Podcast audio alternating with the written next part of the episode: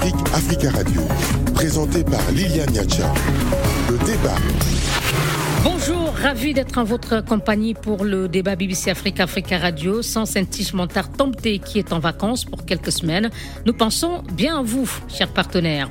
Les premiers déploiements de la force sous-régionale est-africaine dans l'est de la RDC devraient intervenir avant la fin de ce mois. C'est ce qu'a déclaré cette semaine Bintou Keïta, chef de la MONUSCO, la mission des Nations Unies en RDC.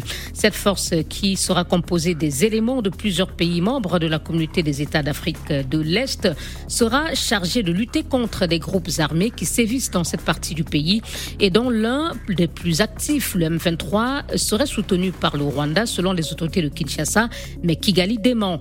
Quel regard l'opposition rwandaise porte-t-elle sur ces tensions entre les deux voisins? Comment le Rwanda et la RDC peuvent-ils régler leurs différends? Débat à suivre. Deuxième sujet, au Sénégal, la principale coalition de l'opposition, Yewi Askan Wi, qui avait à nouveau appelé à manifester le 29 juin dernier contre l'invalidation de la liste nationale de ses candidats à l'élection législative du 31 juillet prochain, a annulé sa marche. Plusieurs voix s'étaient levées pour appeler à l'apaisement après la mort de 3 personnes 2 semaines plus tôt dans une autre manifestation interdite de la même coalition. Cette décision de Yewi Askan Wi s'inscrit-elle dans cette démarche de décrispation du climat politique ou s'agit-il d'un aveu d'échec de sa stratégie de lutte pour obtenir gain de cause?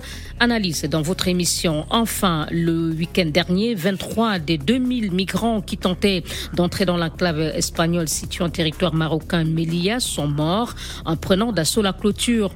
Ils auraient été asphyxiés, écrasés dans des bousculades et en chutant de la clôture de fer ou des suites de leurs blessures, selon la version officielle. Des ONG dont certaines parlent d'un bilan plus lourd, ont exprimé leur indignation et réclament, tout comme l'Union africaine et les Nations unies, l'ouverture d'une enquête immédiate, sérieuse et indépendante sur ce drame. Pourra-t-on réellement savoir ce qui s'est passé à Melilla et justice sera-t-elle rendue aux victimes? Nous en débattrons dans notre émission. Et notre grand témoin cette semaine est Ntaganda Bernard, avocat au barreau de Kigali.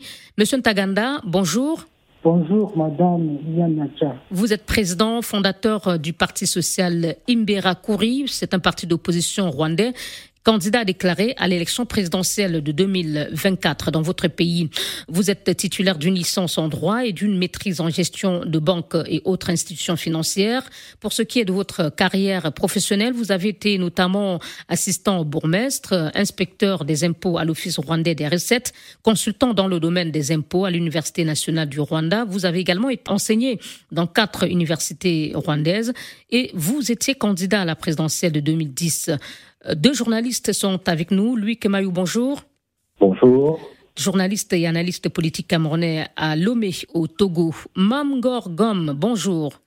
Bonjour. Journaliste et analyste politique sénégalais en ligne de la capitale sénégalaise, donc Dakar. Et nous entamons à présent notre premier sujet. Selon Bintou Keïta, la patronne de la MONUSCO, la mission de l'Organisation des Nations Unies pour la stabilisation en RDC, les premiers éléments de la force régionale de l'Afrique de l'Est seront déployés dans l'Est de la RDC avant la fin de ce mois. L'objectif est de tenter de ramener la sécurité dans cette partie de la RDC dont 2 provinces sont sous état de siège depuis plus d'1 an et où les armées de la RDC et de l'Ouganda luttent sans succès pour le moment contre des groupes armés dont le M23. Avant de parler de ce sujet, Maître Ntaganda, je souhaite recueillir votre analyse de cet accord signé entre la Grande-Bretagne et votre pays, le Rwanda, sur l'accueil des migrants du Royaume-Uni. Cet accord a été très critiqué. Merci beaucoup, Madame Yacha, de me poser cette question. Cet accord entre le gouvernement rwandais et le Royaume-Uni, pour nous de l'opposition, cet accord, c'est un fameux accord. C'est un accord de siècle. Il regarde à ses caractères. Il regarde immoral, voire illégitime. Nous, dans l'opposition, nous avons été étonnés de voir un pays comme le Royaume-Uni passer des accords pareils.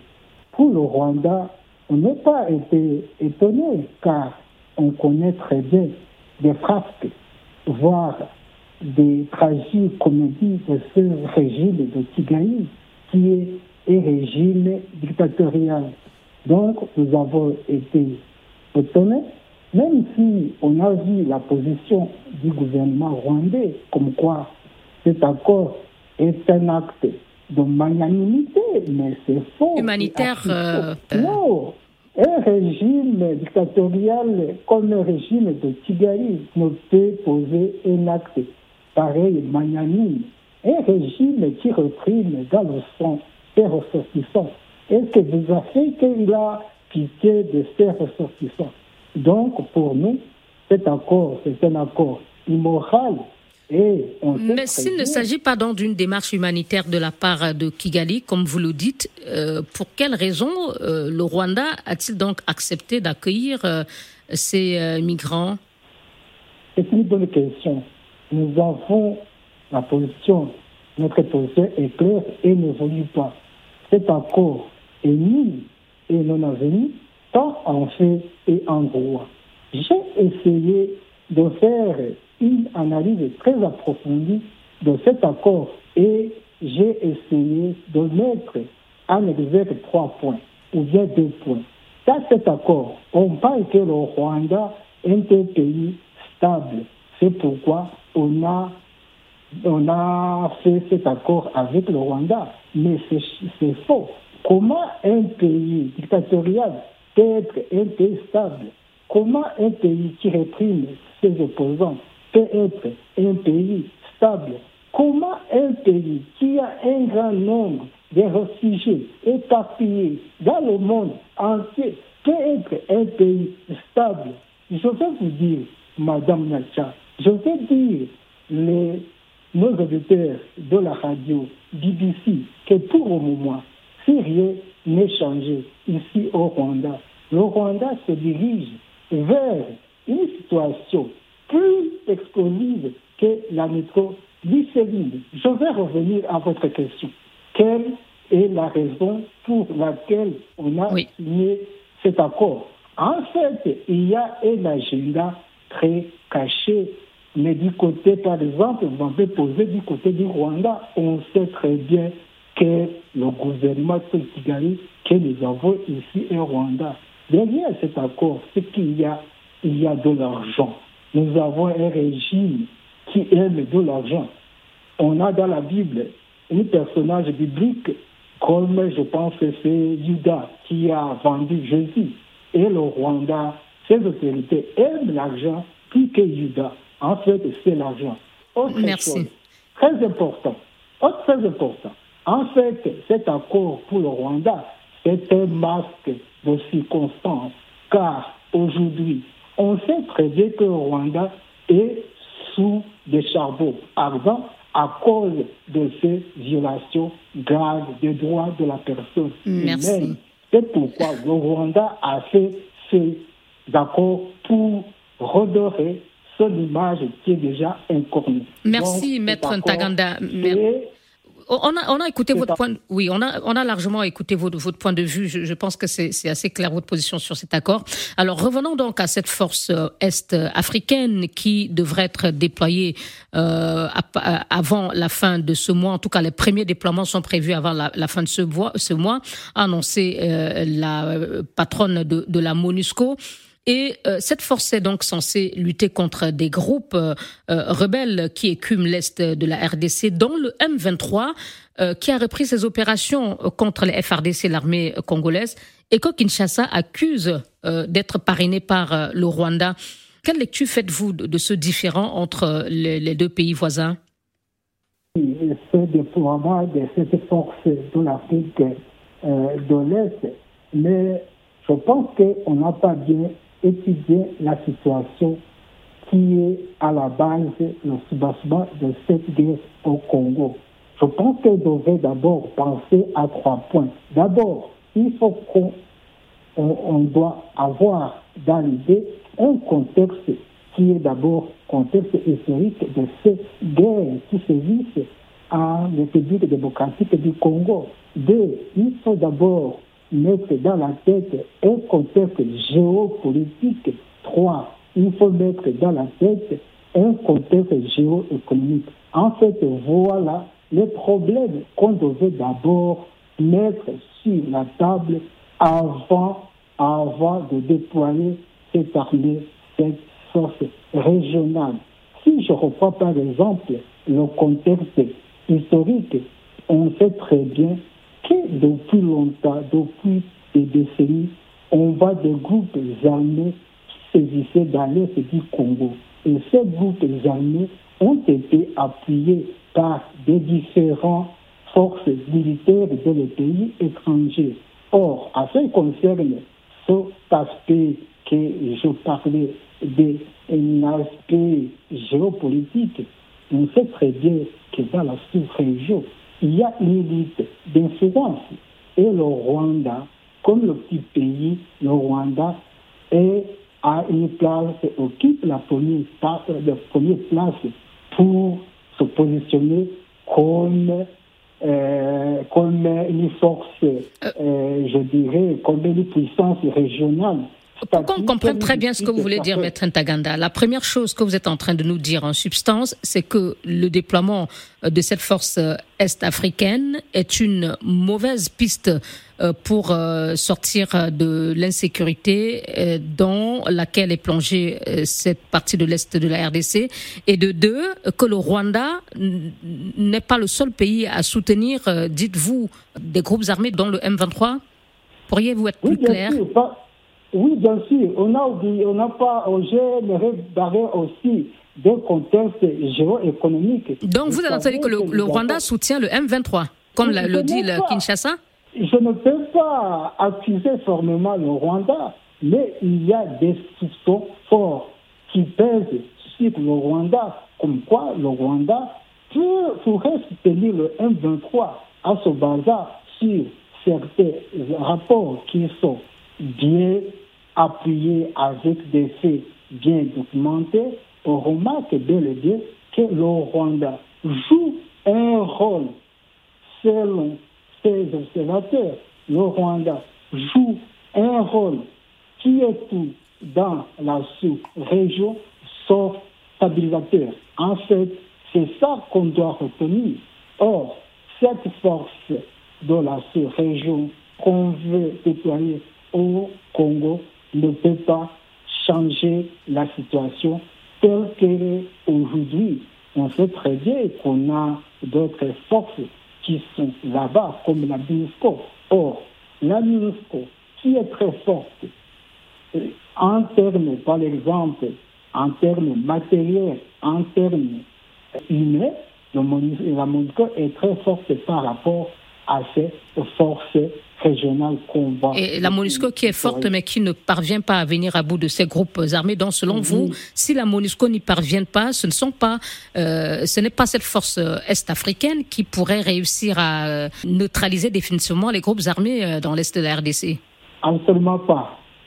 Cette force régionale, comme je l'ai dit, j'insiste et je répète, ne peut pas venir au bout de cette guerre qui sévit en République démocratique du Congo. Je veux souligner que ce n'est pas la première fois que la République démocratique du Congo est confrontée avec ces guerres.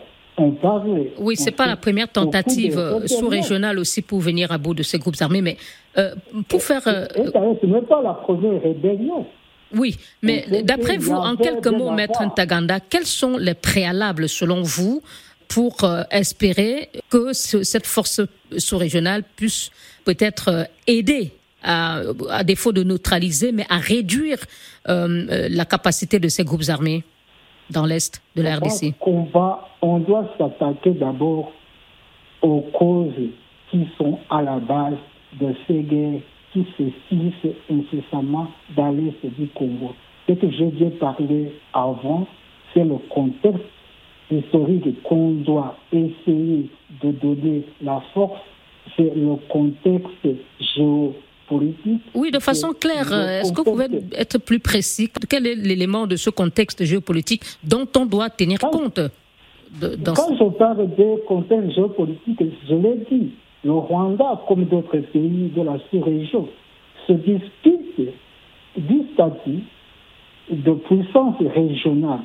Si on aura l'occasion de s'asseoir sur la table et essayer d'étudier cette question, je pense que ces forces seront utiles, servies. Je vous donne un exemple. Depuis longtemps, les relations entre le Rwanda et les pays voisins, ces relations ont viré à l'orage. On a vu comment le Rwanda était en bruit avec tous les pays dans la sous-région. Le Rwanda est en difficulté diplomatique avec l'Ouganda, qui est son allié. Et le Burundi aussi.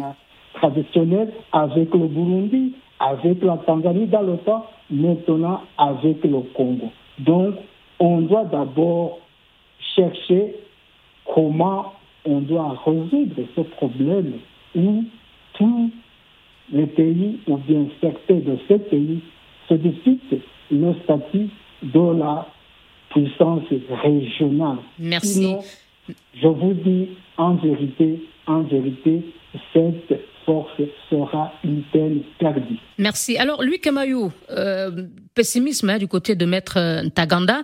Est-ce que vous l'êtes pour les mêmes raisons? Oui, il y a de quoi être pessimiste parce que quand on voit le niveau de déploiement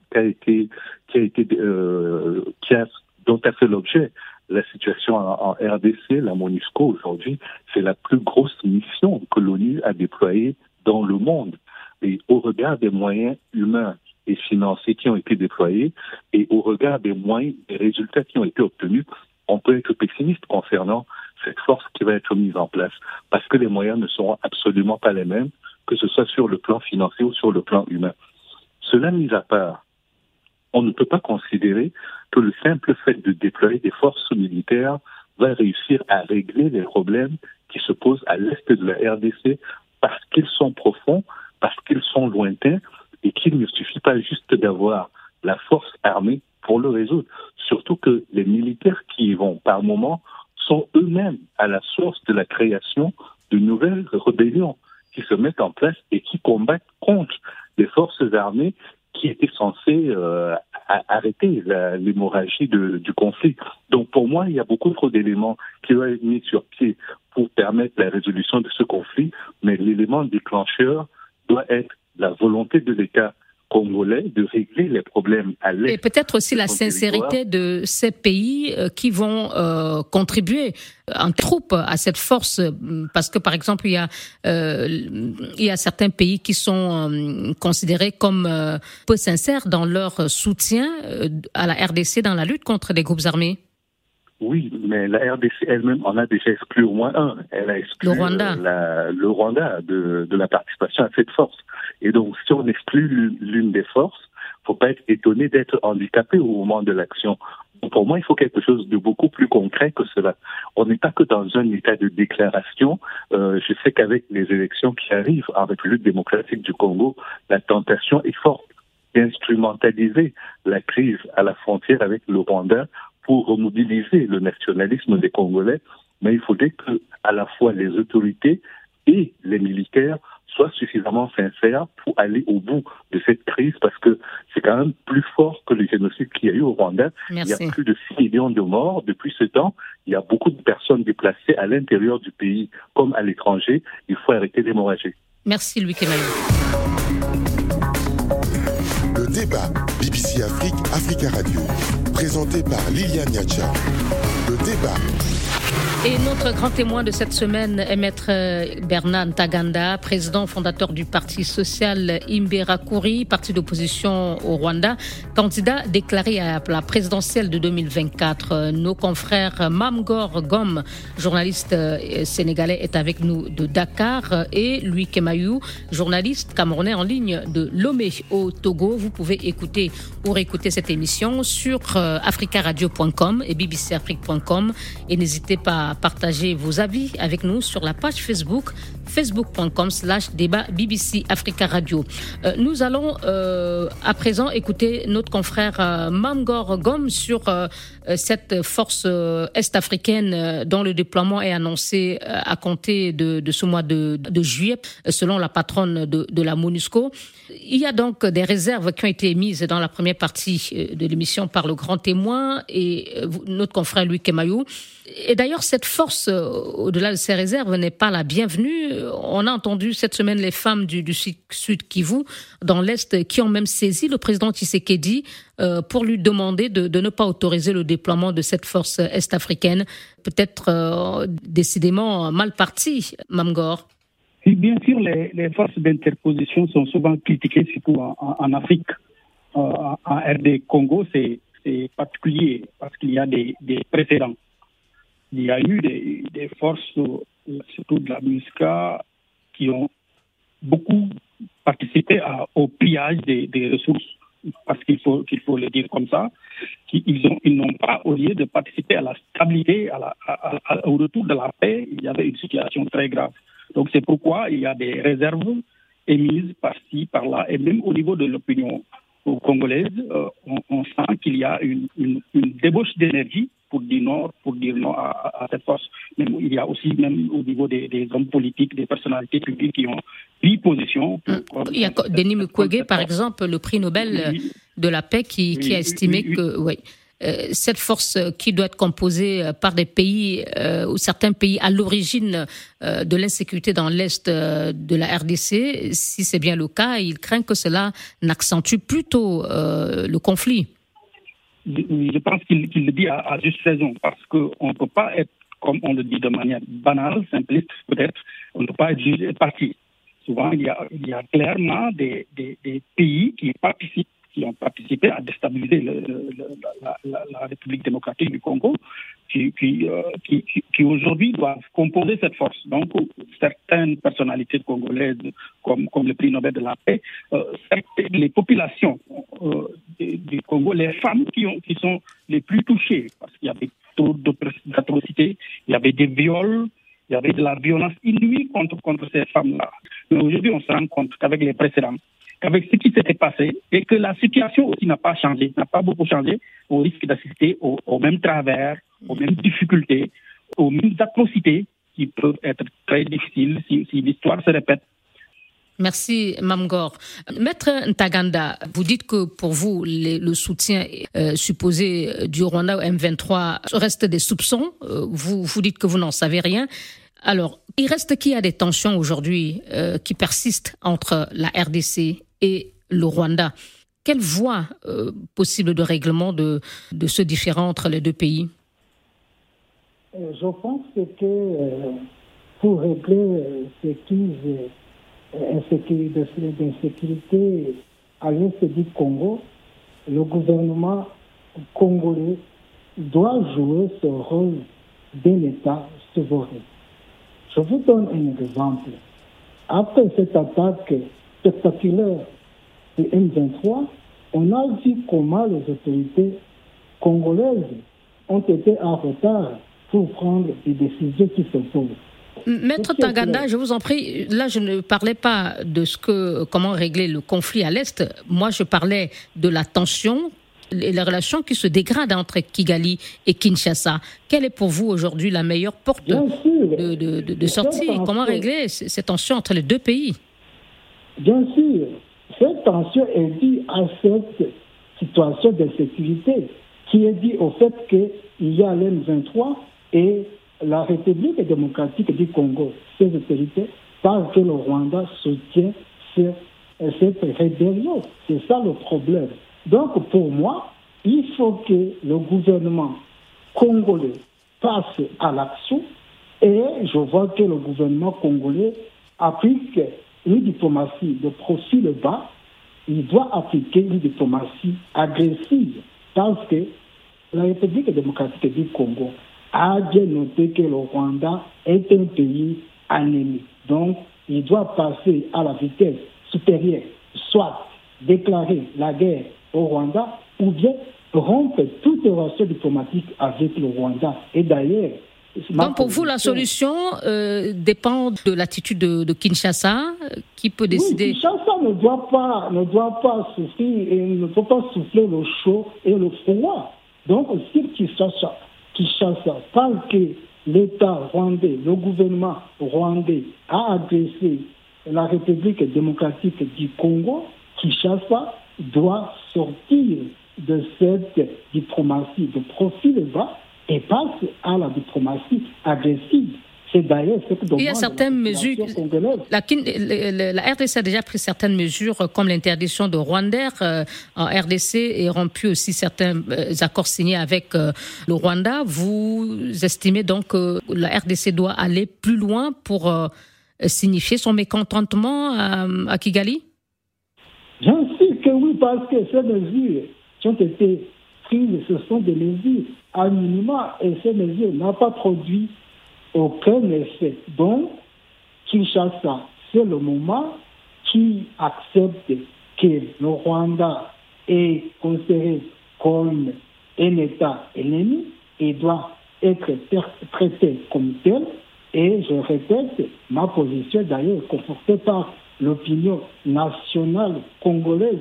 On a vu comment des Congolais ont fait des manifestations comme quoi ils demandent le gouvernement congolais de sortir de cette diplomatie de profil bas et passer à la diplomatie agressive, soit, comme je l'ai dit, déclarer la guerre à l'État rwandais ou bien prendre des mesures comme la rupture du rachat diplomatique avec le Rwanda.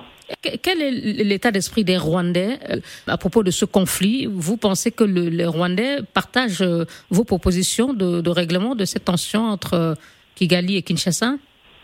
Bien sûr que non, parce qu'on sait, je l'ai dit au début de cette émission, que nous avons un régime dictatorial. Personne ne peut pas exprimer une opinion contraire ou bien une opinion qui fâche l'autorité en place, le gouvernement de Kigali. Et moi qui vous parle, je pense que donner ou après donner, je ne serai plus.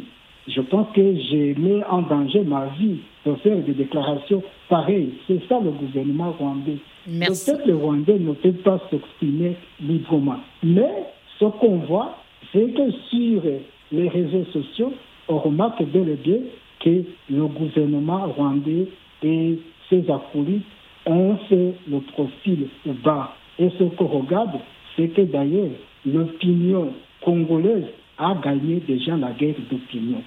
Merci, Maître Ntaganda. On marque une pause. Le débat BBC Afrique, Africa Radio.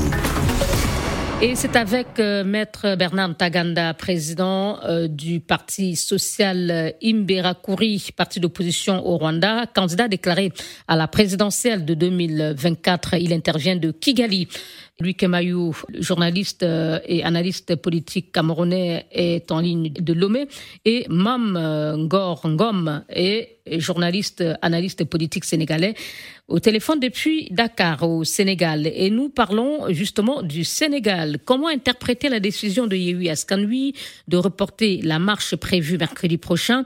La principale coalition de l'opposition sénégalaise entendait à nouveau protester contre le rejet de la liste nationale de ses candidats pour les législatives du 31 juillet prochain. 2 semaines plus tôt, une autre manifestation pour les mêmes raisons avait fait 3 morts. Elle avait été interdite par les autorités qui disaient craindre des troubles à l'ordre public. Sur les raisons de ce rétropédalage de l'opposition, on écoute Sadi Tok de Yewi Askan Wi. Nous avons décidé de l'annuler parce que la tension politique, la tension sociale au Sénégal est extrêmement vive et qu'il pourrait y avoir des risques de mort d'hommes à nouveau commis par le régime de Macky Sall, puisqu'ils n'ont pas la responsabilité de savoir que ce peuple doit être sauvé, et puisqu'également, d'ici 10 jours, nous serons en grande fête, c'est-à-dire la fête de l'Eid el-Kébir, où les Sénégalais préparent en grande pompe en ce moment, on ne pouvait pas se permettre, nous, au regard de la situation actuelle du pays. On va commencer avec vous, Mame. Ces arguments ont-ils convaincu les partisans de l'opposition, à savoir la crainte de nouvelles répressions et les préparatifs de la Tabaski? L'opposition a été écartelée entre 2 options. Une option jusqu'au boutiste devait aboutir à des morts, comme c'était le cas le 17 juin dernier. Et l'option de la sagesse. Ils ont préféré l'option de la sagesse, c'est-à-dire ne pas renoncer à tout ce qu'ils avaient dit, parce qu'ils avaient dit qu'ils n'allaient pas participer aux élections législatives tant que la liste nationale de Yewi Askan Wi n'est pas validée. Mais quand vous parlez d'option de la sagesse, il y a eu quand même des actions souterraines, des médiations menées par des chefs religieux qui ont abouti à cette décision de l'opposition. Oui, il y a eu des médiations religieuses, comme on aime les voir ici. Mais ici, il y a des hommes d'affaires qui sont entrés en action, des personnalités indépendantes de la société civile qui ont posé de tout leur poids pour que l'opposition abandonne un peu l'option qui voudrait qu'elle aille de l'avant et continue de manifester. Mais l'opposition peut-être avait un peu péché dans la démarche parce qu'ils ont été trop catégoriques, trop péremptoires en disant qu'ils n'allaient pas participer à ces élections, tout en sachant qu'ils vont y participer parce que ce serait dommage pour eux de ne pas participer à ces élections, même si leur liste nationale n'est pas validée par un conseil constitutionnel qui n'a pas du tout été sage. Oui, on a eu l'occasion de parler de cette décision du Conseil constitutionnel, mais parlons de l'avenir. Alors, Yewi Askan Wi, en décidant donc de renoncer à la manifestation, ou en tout cas, ou de surseoir à ces manifestations, a donc pris l'engagement de participer à ces élections. Est-ce que ces partisans aujourd'hui comprennent que cette décision a été prise au nom de la paix sociale? Est-ce que vous pensez que si demain l'opposition reprenait ces manifestations, elles seraient suivies, comme ça a été le cas lors des deux précédentes, pour manifester contre le rejet de sa liste? Le temps des manifestations s'est dépassé, du moins en ce qui concerne ces élections législatives. Maintenant, l'opposition a décidé, après le concert de casserole de jeudi dernier, l'opposition a décidé de battre campagne et de participer aux élections, à moins qu'il y ait un autre problème qui survient, comme d'habitude au Sénégal, un problème peut survenir pour encore bousculer tout. Je pense que l'opposition a pris la pleine mesure de la situation et elle va participer aux élections. Et la campagne électorale officielle s'ouvre le 10 juillet. Louis Kemayou, quelles qu'en soient les raisons qui ont poussé l'opposition ou Yewi Askan Wi à renoncer à sa dernière marche, qui sort gagnant de ce bras de fer politique qui a tenu en haleine les Sénégalais depuis le début du mois de juin? Est-ce que c'est une victoire pour le pouvoir et le président Macky Sall?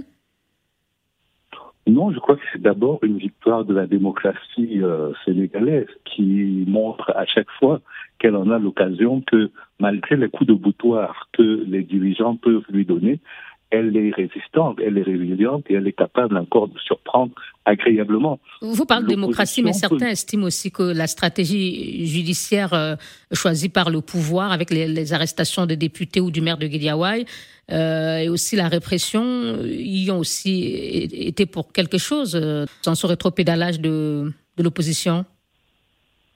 Oui, vous savez, l'instrumentalisation de la justice dans les affaires politiques n'est pas nouvelle. Et elle n'est pas non plus une spécificité sénégalaise, encore moins africaine. On a vu en France des candidats qui ont été mis hors de course, hors compétition, par des affaires. Le dernier en date, c'est François Fillon. Donc, c'est pas une spécificité sénégalaise. Mais je disais bien que cette démocratie résiste malgré les coups de boutoir qu'il subit de la part des dirigeants. Et c'est tant mieux parce que l'opposition a son rôle à jouer dans la rue, mais c'est surtout dans les représentations nationales qu'on l'attend. Et donc, si elle recule pour mieux sauter, afin de mieux préparer cette campagne pour les législatives et faire que son point de vue soit entendu dans les instances de représentation comme l'Assemblée nationale, c'est tant mieux. Parce que non seulement il respecte le fait qu'il y a un dialogue social qui doit se tenir avec les acteurs que vous avez cités, c'est-à-dire les religieux d'un côté, les hommes d'affaires et toutes les autres couches sociales qui peuvent participer à la médiation entre opposition et gouvernants. Et de l'autre côté, ils montrent aussi qu'ils ne sont pas insensibles à ce qui arrive aux jeunes, les jeunes qui sont en période d'examen, ceux qui sont en train de préparer la fête également pour la fête religieuse pour bientôt. Je crois que tous ces éléments-là montrent que les politiciens tiennent compte, bien sûr, de leurs agendas particuliers, mais qu'au-delà de cela, ils savent que leur bétail électoral, pardon de ce terme, mais qu'il a besoin d'être respecté et entretenu par rapport à ses exigences également et par rapport à leurs priorités. Merci. Maître Ntaganda, l'opposition a-t-elle bien fait en renonçant à cette marche? Et je pense que c'est oui, parce que je sais très bien que le Sénégal a une opposition bien organisée, très forte, et d'ailleurs, parmi ses rangs, au compte des anciens héritiers de la politique, on a par exemple Ousmane Sonko, qui est un animal politique. Donc, l'opposition sénégalaise s'est montrée comme une opposition, je dirais, responsable et prise de la paix, et ils ont pris à conscience que trop de contestations tue des contestations. C'est ce que je peux dire de cette situation qui présente aujourd'hui au Sénégal, en ce bras de fer entre l'opposition et le gouvernement en place. Est-ce que vous pensez que ce désistement de l'opposition, ce recul, va lui permettre de mieux sauter, peut-être au soir du 31 juillet prochain, avec une victoire écrasante, évidemment, lors de ces législatives? Je pense qu'on ne peut pas prédire une victoire écrasante de l'opposition, mais comme ce qui s'était passé lors des derniers locales du 23 janvier 2022, il y avait une forte percée de l'opposition dans les grandes villes comme Dakar, Thiès, Ziguinchor.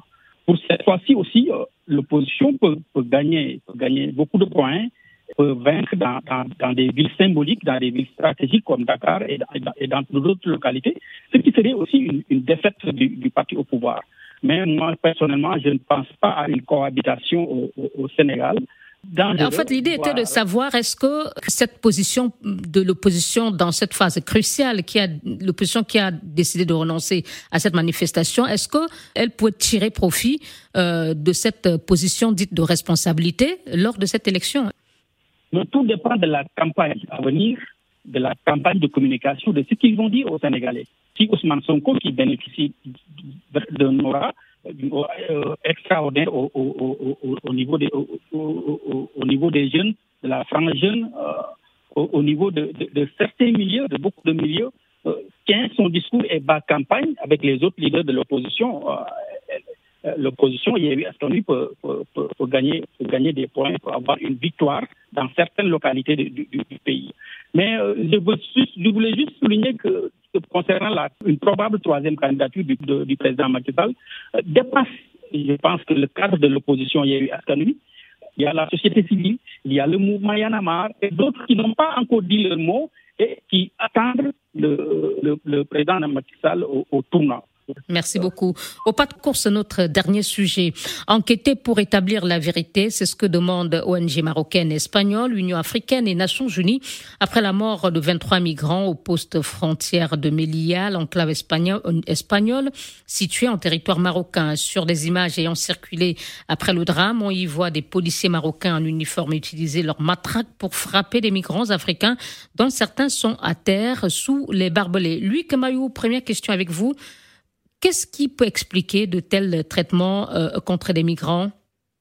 L'impression que quand on est sans papier, on est à la fois sans droit, sans dignité, et que les accords, même si par moments il y a des coups des expressions d'insatisfaction de la part du Maroc, qui a largement ouvert par moment à la frontière pour que les migrants traversent, même s'il y a tout cela, je crois que c'est surtout dû au fait qu'aujourd'hui, le Maroc veut montrer que tant il émet la volonté, il est capable de jouer le rôle du policier qui arrête. De faire le boulot, comme disent certains, pour l'Espagne, avec laquelle le Royaume venait de se réconcilier. Dans son ensemble. Et comment appréciez-vous l'attitude du Conseil de sécurité face à ce drame ? Le Kenya a initié une convocation du Conseil de sécurité. Il y a eu un projet de déclaration qui dénonçait la souffrance des migrants africains.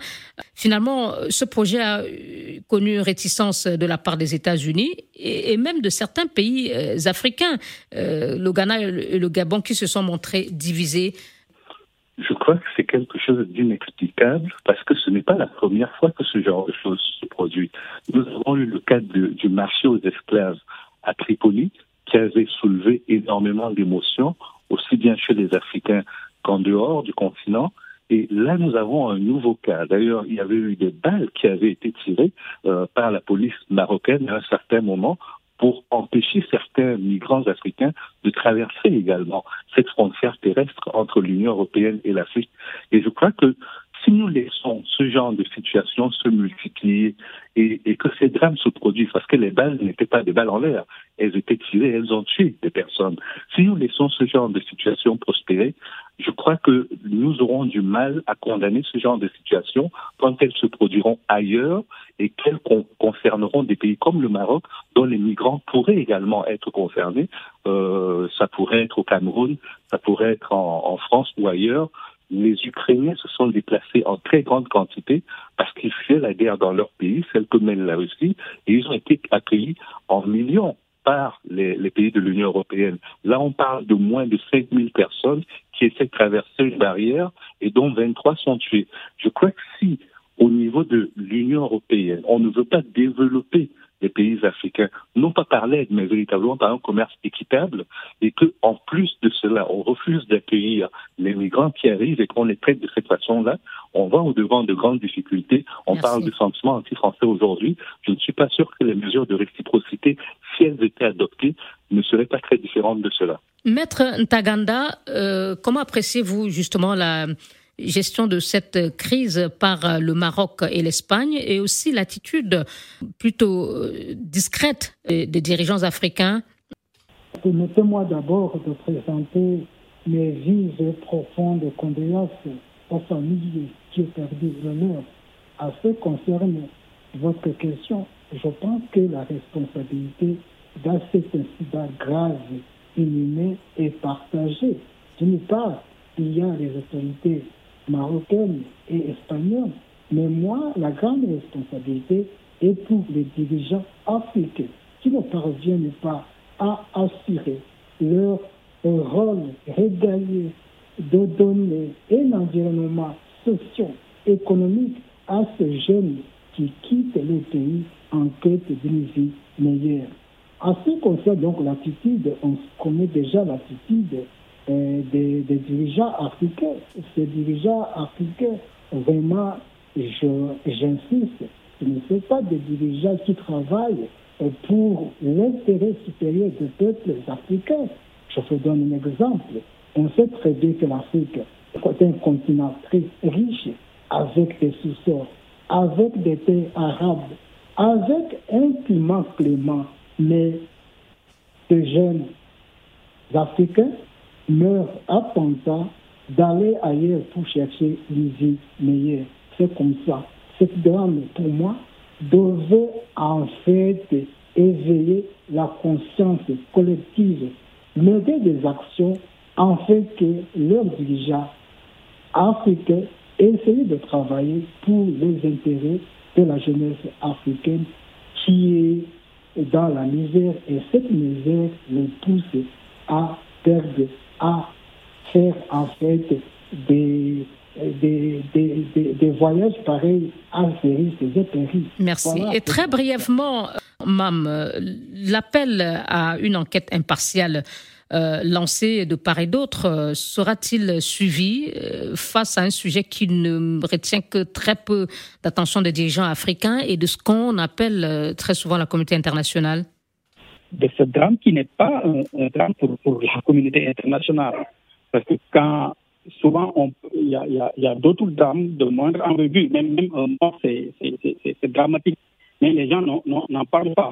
Mais même ici au Sénégal, récemment, à cause de l'immigration clandestine, il y a eu 15 morts. On parle de 15 morts, mais on suppose qu'il n'y aura pas de suite judiciaire. Donc, ce qui concerne le terrible drame de Melilla, et puis ce n'est pas la première fois, ce n'est pas inédit, ce n'est pas la première fois que les Africains meurent en route vers un... Mais est-ce qu'on pourrait assister à cette enquête, on pourrait voir cette enquête indépendante et impartiale souhaitée par des ONG et l'Union africaine notamment? Oui, c'est pourquoi j'ai des doutes. Je suis très pessimiste par rapport à des suites judiciaires. C'est ce que je viens de vous expliquer. Parce qu'il y a des précédents. Et jusqu'ici, il n'y a pas, les responsabilités ne sont pas suivies. Merci beaucoup. On va à présent... Morts, Désolé, Mom. On va à présent écouter les réactions de nos auditeurs laissées sur la page Facebook avec Didier Ladislas Lando. Le débat BBC Afrique, Africa Radio. Bonjour Liliane, bonjour à tous. Voici quelques réactions d'internautes recueillies sur la page Facebook de l'émission. Rwanda, Théodore Lacou estime que l'accord pour accueillir les migrants est une bonne initiative en matière de respect des droits humains, mais que les différends entre le Rwanda et la RDC ne peuvent pas permettre aux migrants d'avoir la tranquillité d'esprit. Gabriel Kandjo lui demande à notre grand témoin ce qu'il compte faire pour améliorer les relations entre le Rwanda et ses voisins au cas où il serait élu président du Rwanda.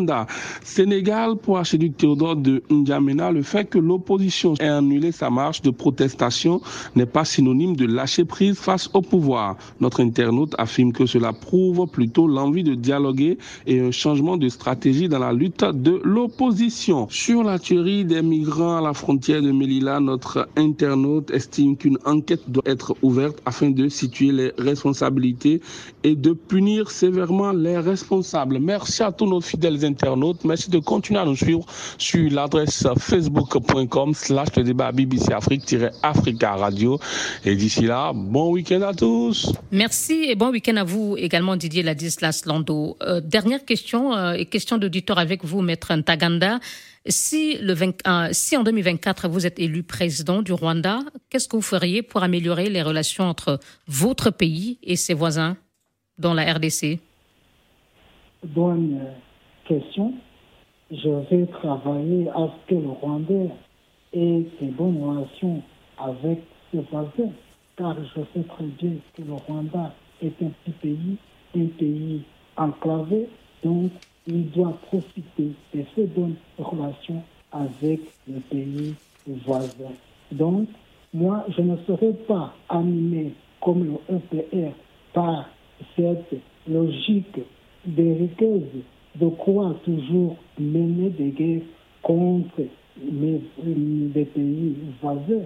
Par ailleurs, j'essayais quand même d'améliorer des relations d'une façon très approfondie avec d'autres dirigeants, pas seulement des dirigeants de la sous-région, mais aussi des dirigeants des pays de l'Afrique.